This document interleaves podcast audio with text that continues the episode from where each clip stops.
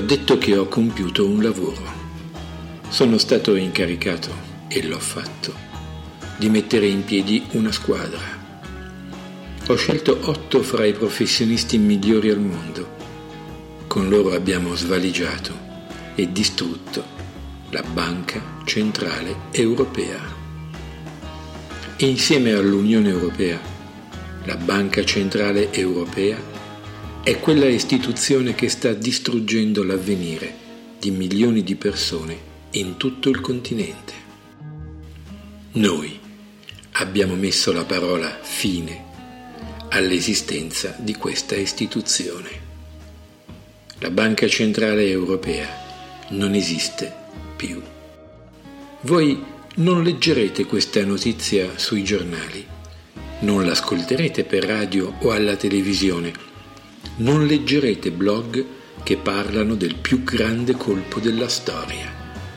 Non saprete mai che 40 miliardi di euro sono letteralmente spariti e nessuno vi spiegherà che la rete telematica della Banca Centrale Europea è inservibile, che non esistono più gli archivi e neppure i cliché per stampare quei simpatici pezzi di carta colorata. Il motivo è semplice, lo potete capire voi stessi. Le istituzioni dell'Unione Europea non potranno in nessun caso ammettere questa disfatta, perché questo determinerebbe il loro crollo completo e la conseguente liberazione dei popoli dalle catene con le quali queste istituzioni li opprimono. Io l'ho fatto perché sono un gangster e questo è il mio lavoro. I miei colleghi lo hanno fatto per i soldi. Chi ci ha commissionato il lavoro lo ha fatto per i suoi sporchi interessi. Ma quello che conta adesso è il risultato. La Banca Centrale Europea non esiste più. Ora devo regolare i conti con i mandanti che si trovano negli Stati Uniti, precisamente a New York. In primo luogo perché un'operazione di questa portata non può lasciare testimoni.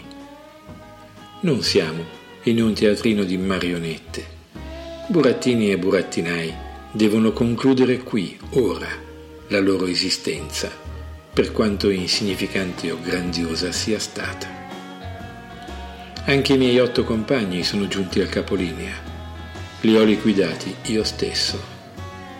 No, non giudicate, non siate moralisti.